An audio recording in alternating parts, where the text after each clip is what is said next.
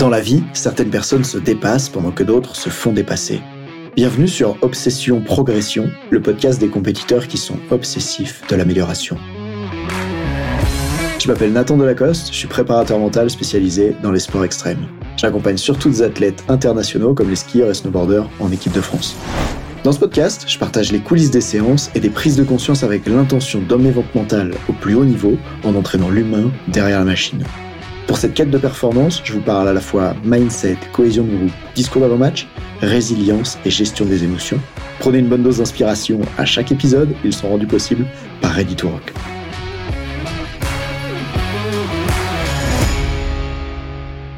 Quel est le rapport entre de bons discours d'avant-match et les orgasmes dans une relation sexuelle avec un partenaire ou une partenaire?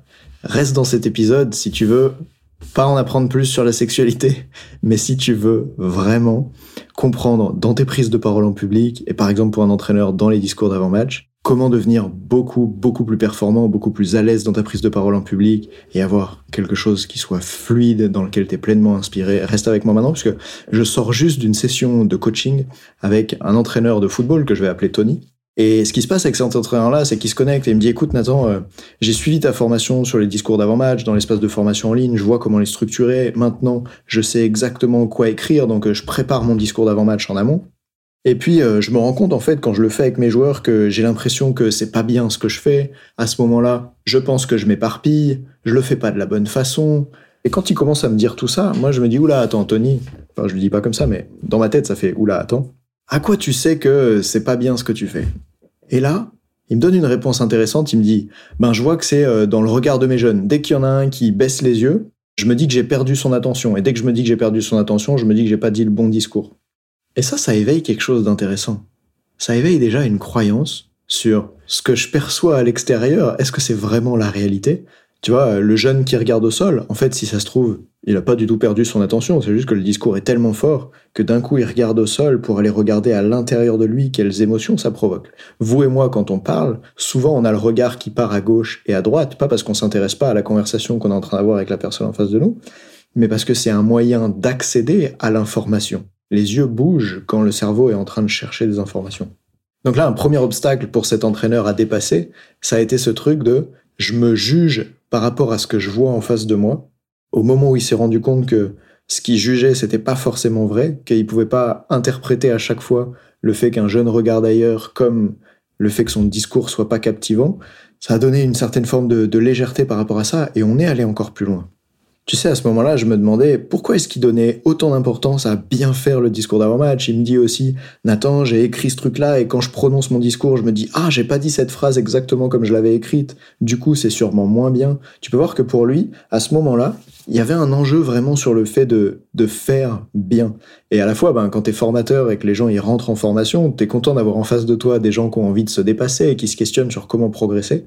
Mais des fois, ça demande d'aller chercher, c'est quoi le système de croyance qui est derrière cette envie-là? Et ce qu'on peut voir avec lui, c'est que il se croyait comme tout puissant. Tu vois, il y a ce moment où il me dit ah parce que je me rends compte que si je communique pas bien, je me dis mes joueurs ils vont avoir aucune motivation sur le terrain.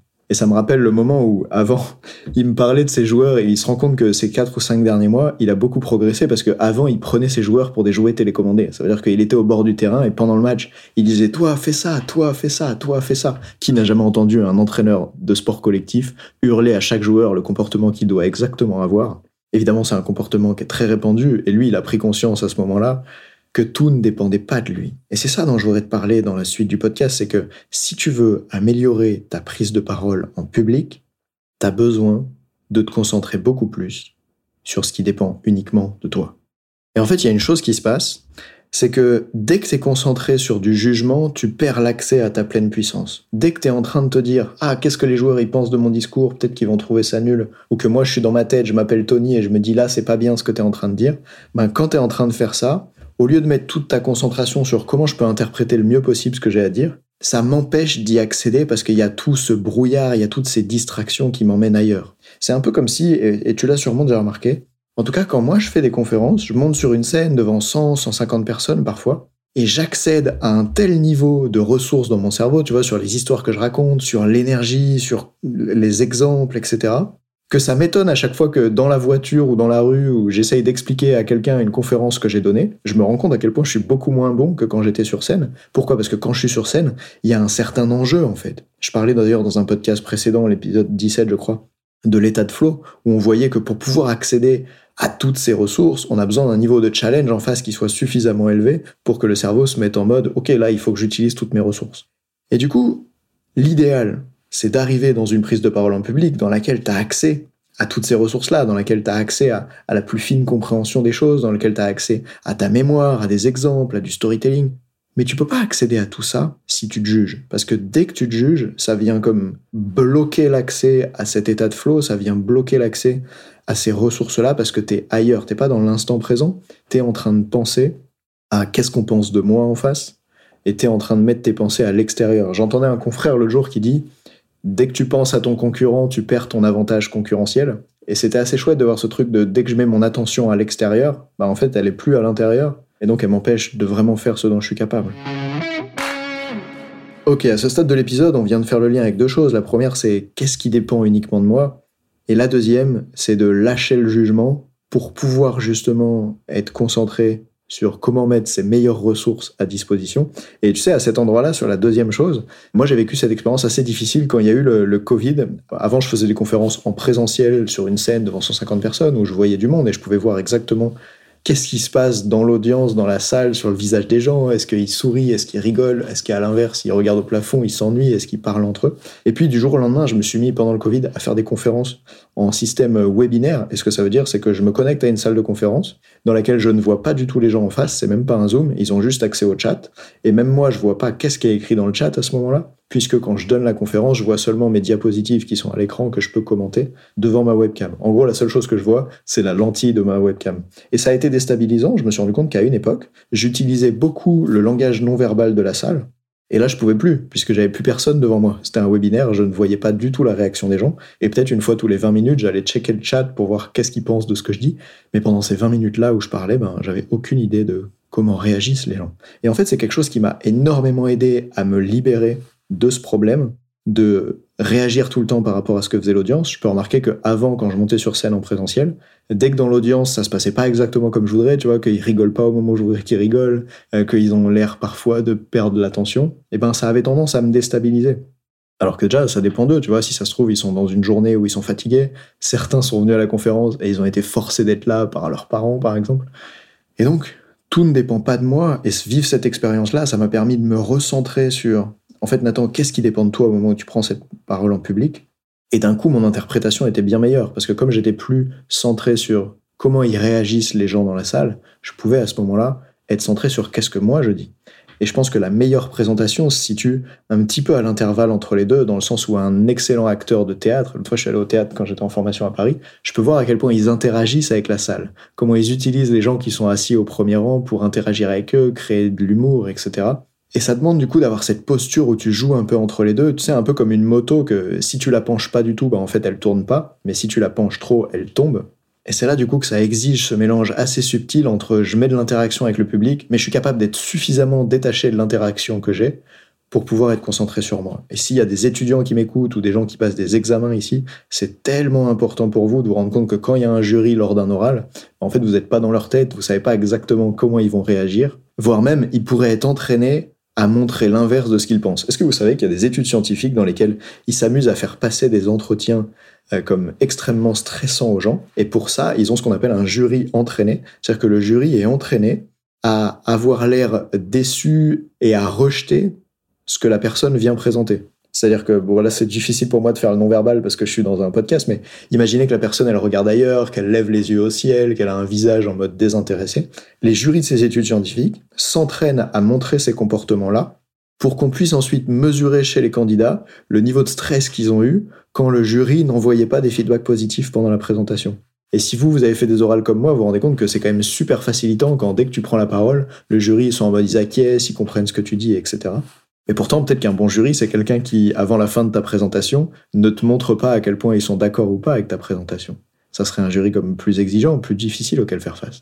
Et donc, quand tu passes un examen oral, ramène-toi sur qu'est-ce qui dépend de toi et tu sais que tu sais pas exactement qu'est-ce que pense l'autre en face.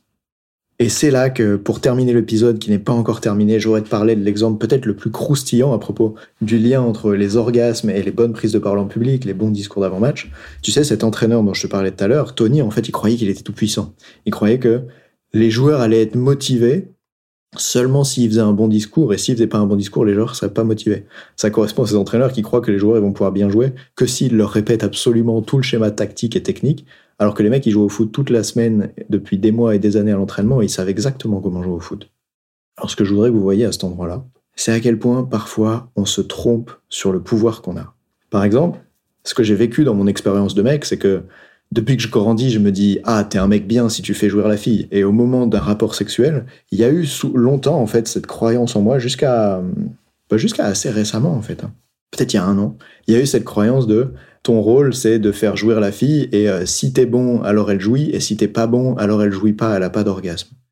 C'est un peu bizarre de partager cet exemple personnel devant le micro. Ce que je veux t'aider à remarquer, c'est qu'un jour, j'ai compris que ça dépendait pas du tout uniquement de moi, contrairement d'ailleurs parfois à ce que certaines filles me disaient, en tout cas ce qu'elles croient de leur propre sexualité, j'y reviendrai dans un instant, et contrairement aussi à ce que d'une certaine manière la, la, société te fait croire, ou en tout cas moi j'en étais là à croire que si tu baisses bien, la fille a un orgasme, et si tu sais pas t'y prendre, ben elle a pas d'orgasme.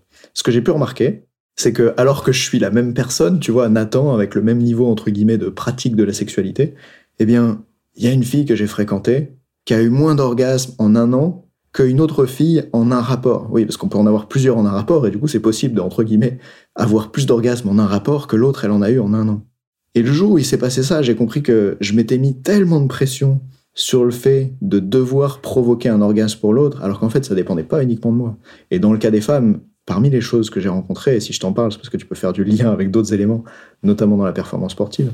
Je suis pas coach en sexualité ou expert en orgasme, mais ce que j'ai remarqué, c'est que des fois, ça va être lié à tout simplement à la relation qu'il y a entre les deux personnes, aussi à la représentation qu'elles ont de leur corps, à quel point elles sont à l'aise avec leur corps ou pas, avec leur sexualité ou pas, à quel point parfois elles sont à l'aise avec le fait que ça puisse être bruyant et que peut-être il y a des gens autour qui entendent. Et puis surtout, euh, je pense que toutes les femmes sont pas égales en termes de stimulation. Tu vois, il y a des gens qui aiment bien écouter du rock et il y en a qui détestent ça. Eh bien, toutes les femmes sont pas égales à propos de qu'est-ce qui les stimule. Et je pense que ça m'a fait du bien de remarquer qu'en fait, ça dépendait pas uniquement de moi, parce que moi, à ce moment-là, je me jugeais de pas réussir à faire jouir cette fille, par exemple. Alors qu'en réalité, peut-être qu'elle avait des choses à travailler avec euh, un psy ou quelqu'un qui serait sexologue pour évoluer sur sa sexualité, sur son rapport au corps. Et donc, quand tu comprends tout ça, tu comprends qu'en fait, t'es pas tout puissant, tout ne dépend pas de toi. Et quand t'arrives pour faire ton discours d'avant-match, ben, des fois, c'est possible qu'un joueur, il t'écoute pas. Pas parce que ton discours, il est pas intéressant, mais parce qu'il est pas dans un état dans sa vie qui lui permet d'écouter. Imagine que ce joueur, par exemple, il a énormément d'examens à passer à l'école. Imagine que la veille, il n'a pas dormi du tout parce qu'il avait tellement peur de décevoir ses parents le lendemain. Imagine que le lendemain, il se lève et il peut pas manger tellement il a mal au ventre à cause du stress et il a peur de ne pas être sélectionné dans l'équipe du dessus s'il fait pas un bon match ce jour-là. Quand il arrive dans le vestiaire et qu'il s'assoit pour entendre ton discours d'avant-match, il a tellement mal au ventre et peu dormi que peu importe la qualité de ton discours d'avant-match, il peut pas y prêter attention parce qu'il est pas dans un état qui lui permet de. D'ailleurs, c'est un endroit avec lequel les gens se font beaucoup souffrir, c'est l'endroit où les personnes pensent que tout dépend tellement de toi que si t'as pas les résultats que tu veux à l'extérieur, tu te fais souffrir avec parce que tu te dis ça dépendait de moi et j'ai pas réussi à le faire. Et par exemple, c'est ce que j'ai vécu plusieurs fois avec des femmes où, euh, tu vois, pour te confier un truc perso, quand je fais du, du crossfit, ça me fatigue tellement que ma libido diminue, j'ai moins de désir, j'ai moins envie de faire l'amour. Et ce qui se passe à ce moment-là, en tout cas à certaines périodes de ma vie où j'enchaînais le crossfit et le fait de beaucoup travailler et le fait de mal manger. Donc il y avait quand même plusieurs critères qui étaient à réunir. Euh, Aujourd'hui, je peux faire du crossfit et continuer de me sentir bien. Bref, je sais pas si ça intéresse quelqu'un de l'autre côté du micro, mais ce que je veux dire, c'est que quand moi j'étais en train de vivre ça et que du coup je pouvais voir exactement pourquoi ma libido diminue à cause de mon rythme de vie, la nutrition, le crossfit, le fait de travailler trop, la personne qui était en face, et ça m'est arrivé plusieurs fois en couple avec des filles différentes, elles étaient en mode Nathan, euh, t'as plus de désir pour moi, je suis grosse, je suis pas jolie, il y a quelque chose qui va pas. Et tu vois, elle se faisait souffrir avec ça parce qu'elle se disait, comme j'ai changé, alors tu m'aimes moins, t'as moins de désir pour moi. Et bien sûr qu'une part de mon désir, il est lié à l'apparence physique de la fille, mais ce que je veux dire, c'est que, et c'est pour ça que probablement elles avaient cette idée-là en tête, mais c'est pas du tout le seul critère. Et du coup, si tu crois qu'à tout moment, la personne qui est en face de toi, elle est en train de vivre ce qu'elle est en train de vivre seulement par rapport à toi, qui tu es, comment tu agis, ben juste tu te trompes et tu peux te faire énormément souffrir à cause de ça. Et c'était le cas de ces filles qui se faisaient souffrir avec le fait de ah je suis moins désirable, alors qu'en fait ça n'avait rien à voir avec elle et juste avec mon rythme de travail, le crossfit et l'alimentation. Alors s'il te plaît, à la fin de cet épisode, je sais pas à quel point t'en sauras plus sur la sexualité ou la prise de parole en public, mais j'aimerais que tu fasses deux choses. La première, c'est que tu te concentres sur ce qui dépend uniquement de toi, tu reconnaisses que comment les autres interagissent ne dépend pas uniquement de toi, et parfois quand tu vois leur réaction, tu sais pas vraiment c'est quoi leur réaction, des fois ils baissent les yeux pour ressentir plus fort les choses et pas parce que tu perds leur attention. Et prends conscience que à chaque fois que tu te juges, tu perds ta pleine puissance alors reconcentre-toi sur qu'est-ce que toi t'as vraiment envie de faire, quel message t'as envie de transmettre, comment t'as envie de le dire, avec quelle tonalité, quel mot t'as envie d'utiliser, et pas qu'est-ce que les autres pensent de moi ou qu'est-ce que moi je pense de moi à ce moment-là. Ça, tu pourras le traiter plus tard si tu veux progresser, si tu veux t'adapter à comment faire un discours qui plaît plus aux gens, qui te plaît plus à toi. Mais au moment du discours, sois concentré sur ce que t'as envie de transmettre, cette énergie, cette intention, ce message, et c'est pas le moment de se juger. J'espère que cet épisode t'a plu. N'hésite pas, parce que c'est un peu un épisode bizarre et dans le monde de la préparation mentale en général, on fait rarement le lien entre la sexualité et la performance, bien qu'on soit dans une culture qui favorise la performance autour de la sexualité. Bref, dis-moi si ça t'a plu sur Instagram ou euh, en m'envoyant un email par exemple à l'email qui est dans les show notes et je te retrouve dès le prochain épisode. Salut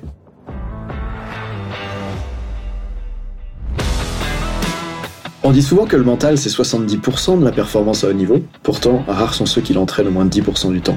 En écoutant jusqu'ici, t'as donné à la dimension mentale un peu plus de la place qu'elle mérite chaque semaine. Bien joué. Ma mission audacieuse, c'est d'aider le monde du sport à se transformer en profondeur et je veux faire en sorte que plus aucun coach ne passe à côté de la psychologie de ses athlètes. C'est pour accomplir ça que je crée une tonne de vidéos sur YouTube et des épisodes comme celui que tu viens d'écouter.